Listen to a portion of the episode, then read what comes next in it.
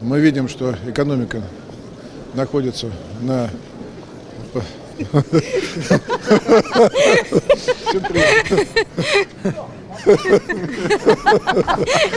Супер. 2017 год. Петербургский экономический форум. Министр финансов Антон Силуанов идет по коридору с журналисткой телеканала «Дождь» Маргаритой Лютовой. Оба смеются. Они смеются над российской экономикой. А вот и нет. Но это видео стало мемом именно о состоянии экономики в России. Что так насмешило Силуанова и почему мы вообще сегодня это вспомнили? Сейчас все объясним. Здравствуйте, меня зовут Александр Садиков, я шеф-продюсер студии подкастов «Медузы». Этой осенью, осенью 2023 года, ну или, как бы сказали телепродюсеры, в новом сезоне, мы запускаем несколько важных для нас проектов, долгожданных проектов, и один из них — это подкаст об экономике под названием «Отрицательный рост». Его ведет специальный корреспондент «Медузы» Маргарита Лютова. Рита, привет. Саш, привет. То, что вы слышите сейчас, вот этот наш разговор, это пролог, ну или, как мы его для себя обозначили, нулевой эпизод. Как устроен подкаст, про что он, почему он так называется, что в нем будет и вообще зачем все это слушать. Ну и в этом месте, конечно, должна начаться фирменная музыка отрицательного роста. Вот она.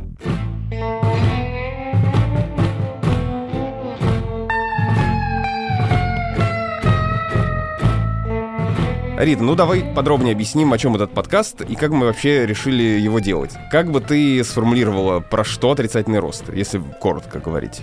Да, название, наверное, сразу нужно прокомментировать, если вдруг кто избегал все мемы в интернете об актуальной политике за последние несколько лет. Отрицательный рост — это такой чиновничий эвфемизм, который несколько лет назад появился, кажется, на какой-то из пресс-конференций то ли Минфина, то ли ЦБ, когда не хотелось чиновникам говорить о том, что темпы роста ВВП ушли в минус, проще говоря, идет спад вообще-то. И, кажется, это был тогда квартальный спад. И вот появился такое, такое вот красивое выражение «отрицательный рост» у нас в экономике зафиксирован. На самом деле это выражение давно было в таком финансовом сленге, на английском оно звучит довольно буднично. Сейчас можно открыть какое-нибудь англоязычное издание об экономике, увидеть там что-нибудь э, «A quarter of negative growth», и все нормально, никто над этим не смеется, потому что там в соседнем предложении вещи будут названы своими именами. В России же было все иначе. Вот эта практика эвфемизмов, которая разрослась во все сферы, все знают, что такое, не знаю, хлопок – она в экономическом блоке тоже расцвела пышным цветом, потому что никто не хочет говорить, что на самом деле происходит в российской экономике. Очень часто экономические новости таинственные, непонятные, кажутся то ли враньем, то ли пусканием пыли в глаза. И наша задача не просто объяснить новость, для этого у нас есть наш главный э, подкаст о новостях, которые долго остаются важными, а еще и помочь разобраться на будущее – вспомнить, э, с чего это все у нас взялось, какой была российская экономика последних 20 лет и, главное, на чем вообще она держалась. И вот здесь мы, наверное, подходим к тому, как этот подкаст устроен. Мы будем смотреть на столпы, столбики, подпорки, в общем, все, на чем возлежала российская экономика, возлежит до сих пор. Какие-то из этих столбов крепко стоят, какие-то потрескались и рушатся, вот такую метафору мы, наверное, видели, объединяет все эти столбы тот факт, что за словами вроде отрицательный рост и другими непонятными, иногда вроде бы понятными, но туманными фразами, которыми описывают экономику, скрывается безумно много интересного, скрываются люди, истории, и на самом деле скрывается все то, в чем миллионы россиян живут, жили, что влияет на их жизнь. Ну вот когда мы э, только писали, мы же все прописываем тут, я скажу, все концепции, все темы у нас э, есть какие-то заготовки для того, как э, про это рассказывать. И я помню, что у тебя была там такая фраза, э, что любая экономика — это множество разных взаимодействий между людьми, компаниями и государствами, и быть вне экономики, не интересуясь ее устройством и новостями, еще сложнее, чем быть вне политики. При этом кажется, что далеко не все это осознают, да, ну, то есть доллар по 100, вот это людей непосредственно касается, они там что-то видя эти новости и видя, что курс не влезает в количество цифр в обменнике, они что-то начинают думать про экономику и личные финансы, а вот что-то там какие-то нефтегазовые доходы, это вот к чиновникам и бизнесу меня это не касается. На самом деле быть вне экономики не то, что трудно, это практически невозможно В принципе, даже если вы живете в лесу, никак не взаимодействуете ни с какой цивилизацией, у вас все равно происходит экономический процесс, у вас натуральное хозяйство. Но большинство из нас живут не в лесу, как правило, получают зарплату, и в этот момент вы уже в экономике. Вы никуда от нее не денетесь. На вашу зарплату, на деятельность вашей компании влияет огромное количество тех самых взаимодействий. Иногда напрямую. Хочу привести очень дурацкий, примитивный пример – Недавно я в Фейсбуке увидела пост одной своей знакомой, она живет в России, и недавно она обнаружила, что на втулках туалетной бумаги, которые раньше были смываемые, теперь написано «не смывать в унитаз». И она задалась вопросом, как же так? Что, простите, случилось? на самом деле это большая экономическая история. И она не просто о том, что западные бренды, которые производили такую бумагу, ушли из России. Дело в том, что этот бренд, он еще долго оставался в России, но эти самые втулки делает отдельная компания, обладающая специальным патентом. Эта компания одна на всех производителей туалетной бумаги с такой фичей. И эта компания французская, она с самого начала войны, в том числе, чтобы поддержать санкции, отчасти из-за логистических и других сложностей, например, с оплатой, она сказала, что больше с российскими производителями не взаимодействует. Это уникальные производители вот этой вот, как казалось, хитрой технологии. И человек не соотнес вот эту свою рутину с большим процессом под названием санкции, взаимодействия международных компаний. И это один очень детский пример, но мы постараемся в подкасте говорить о примерах куда более масштабных. Кстати, про то, что быть вне экономики не получится, это вообще мысль а, из школьного учебника по экономике, которая должна была завлекать детей в то, чтобы этим заняться. Меня завлекло вот до такой степени. Да, до такой степени завлекло, что ты стала даже героиней мемов. А, в самом начале мы слышали, как вы с министром финансов Антоном Силуановым весело смеялись над чем-то в 2017 году на Питерском форуме, и то, над чем вы смеялись, это не российская экономика, хотя это мем э, в итоге стал именно про это. Что это было на самом деле? Рубрика «Разбор мема» у нас. Да уж, пояснительная бригада подъезжает. Я очень долго пыталась взять у Силуанова вот это экспресс-интервью, когда ты подбегаешь с микрофоном, прямой эфир или запись, которая вот-вот окажется в прямом эфире.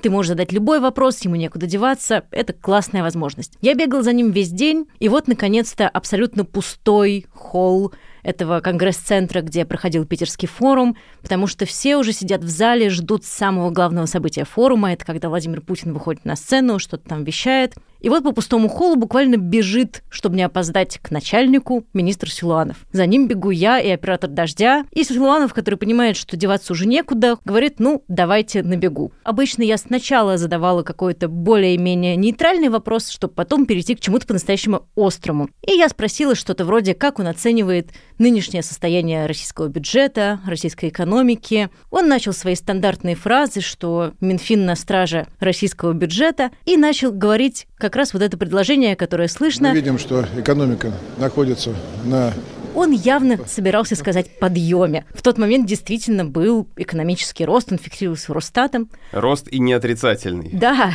и ровно на этой фразе мы нечаянно вбегаем в толпу людей. Это огромная толпа фотографов, которые ждут, как Путин будет заходить в зал, и они должны снять вот эти вот яркие кадры. Но Путина все нет и нет, он всегда опаздывает на начало своих выступлений на Питерском форуме, и не только на них. А тут есть министр Силуанов и девушка с розовым микрофоном.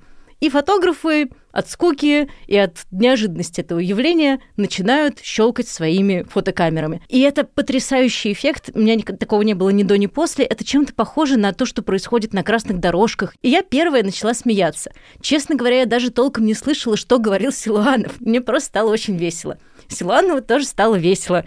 Должна здесь э, пококетничать, смех у меня заразительный. И мы стали вместе хохотать. Супер. И дальше уже задала какой-то второй вопрос, и его уже, конечно же, никто не запомнил. Потому что все запомнили только дружный смех, причем Силанов тоже какое-то время это помнил. Такой остался мем, и теперь, к моему удивлению, он до сих пор где-то всплывает в разных пабликах. Год назад его запостил Гарри Харламов, комик, э, в своем инстаграме. Мне иногда присылают, смотри, оказывается, что есть-то. Вот теперь мы поняли, чем ты там на своем дожде занималась. Но опять же, хочу повторить, история старая, и сейчас мы, когда и смеемся над российской экономикой, мы все-таки делаем это довольно грустно, понимая, что и экономика в тяжелой ситуации, и главное, что за экономикой, за всеми этими цифрами отрицательного роста на самом деле стоят люди, их реальные жизни, их проблемы.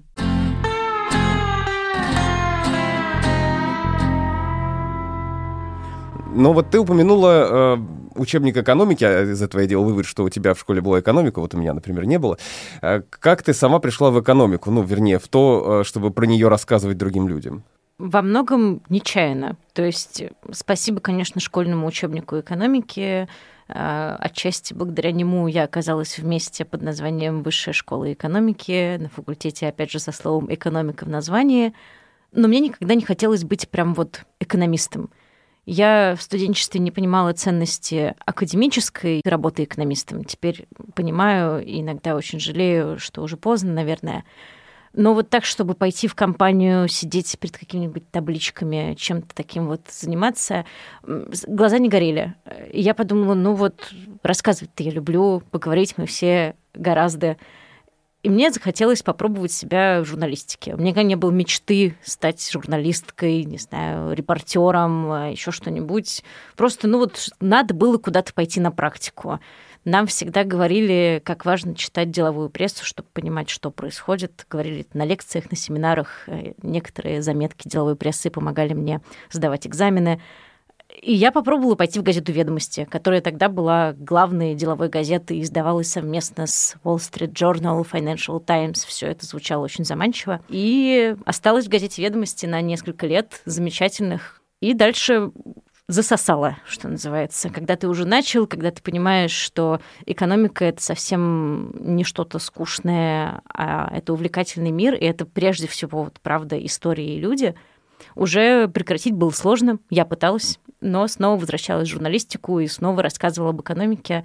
И кажется, что в нашей работе, как часто бывает со многими журналистами, но в экономической журналистике это ощущается особенно остро, повышенное внимание к тебе случается тогда, когда в экономике все плохо, пока в ней все хорошо или пока она просто в своем болотце, как было последние несколько лет до войны в России, ну, всем уже как-то это наскучивает, ну, ничего не происходит. А когда цифры, как ты говоришь, в табло обменника не влезают, вот тут-то сразу идут клики, а, появляются внимательные уши, на которые мы очень надеемся. И мне хочется не просто чтобы мы сообщали что-то. У нас для этого есть целый замечательный сайт «Медуза», много новостей и других важных материалов. Мне хочется, чтобы мы, во-первых, объясняли, а во-вторых, показывали, что скрывается за всякими циферками, заявлениями, именами, что часто это что-то довольно забавное, нелепое, а иногда заставляющее какие-то философские вопросы перед собой поставить. Вот хотелось рассказывать вот так.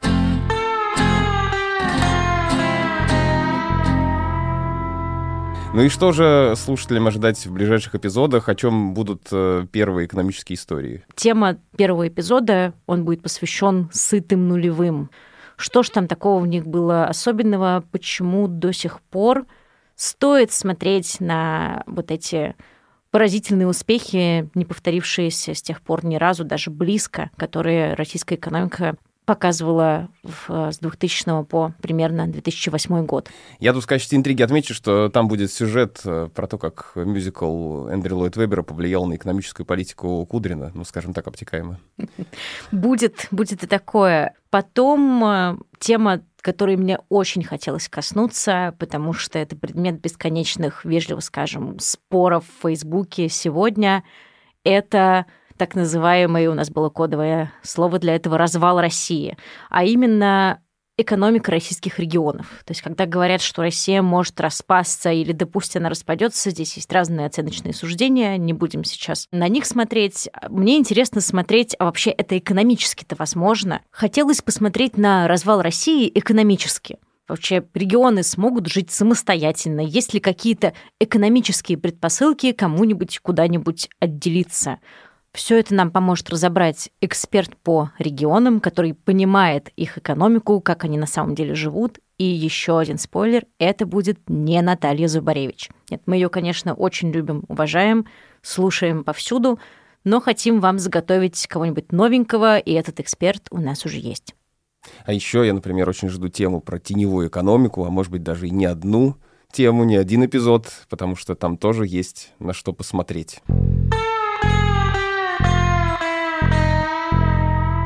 Рита, спасибо большое. Будем ждать твой подкаст. Ну, я точно буду. Впрочем, куда я денусь? Я же работаю в студии подкастов.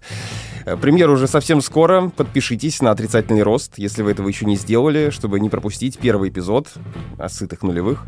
Мы есть на всех основных платформах. Apple Podcasts, Google Podcasts, Spotify, CastBox, Deezer и многих других. Ну, кроме того, мы есть на YouTube-канале подкасты «Медузы». Но главное, чтобы не зависеть от платформ, на которые всякие Роскомнадзор и Генпрокуратура тоже иногда давят, будем честны, скачивайте и устанавливайте мобильное приложение «Медузы». Оно работает без э, VPN, умеет обходить блокировки.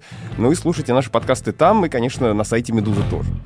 Ну а еще мы знаем, что многие из вас хотят помочь нашему изданию, но боятся. «Медуза» — нежелательная организация в России, и власти могут преследовать тех, кто переводит нам деньги. Но давайте будем учиться не бояться вместе. Есть разные способы помочь «Медузе» и разные риски с этими способами связаны. Посмотрите все возможные варианты, они есть по ссылке в описании этого эпизода. Это был нулевой эпизод подкаста «Отрицательный рост». Я, Александр Садиков, на этом наконец-то прощаюсь. Оставляю вас в этом фиде с Маргаритой Лютовой. А я прощаюсь с вами совсем ненадолго и надеюсь скоро услышаться в подкасте «Отрицательный рост», который мы запускаем.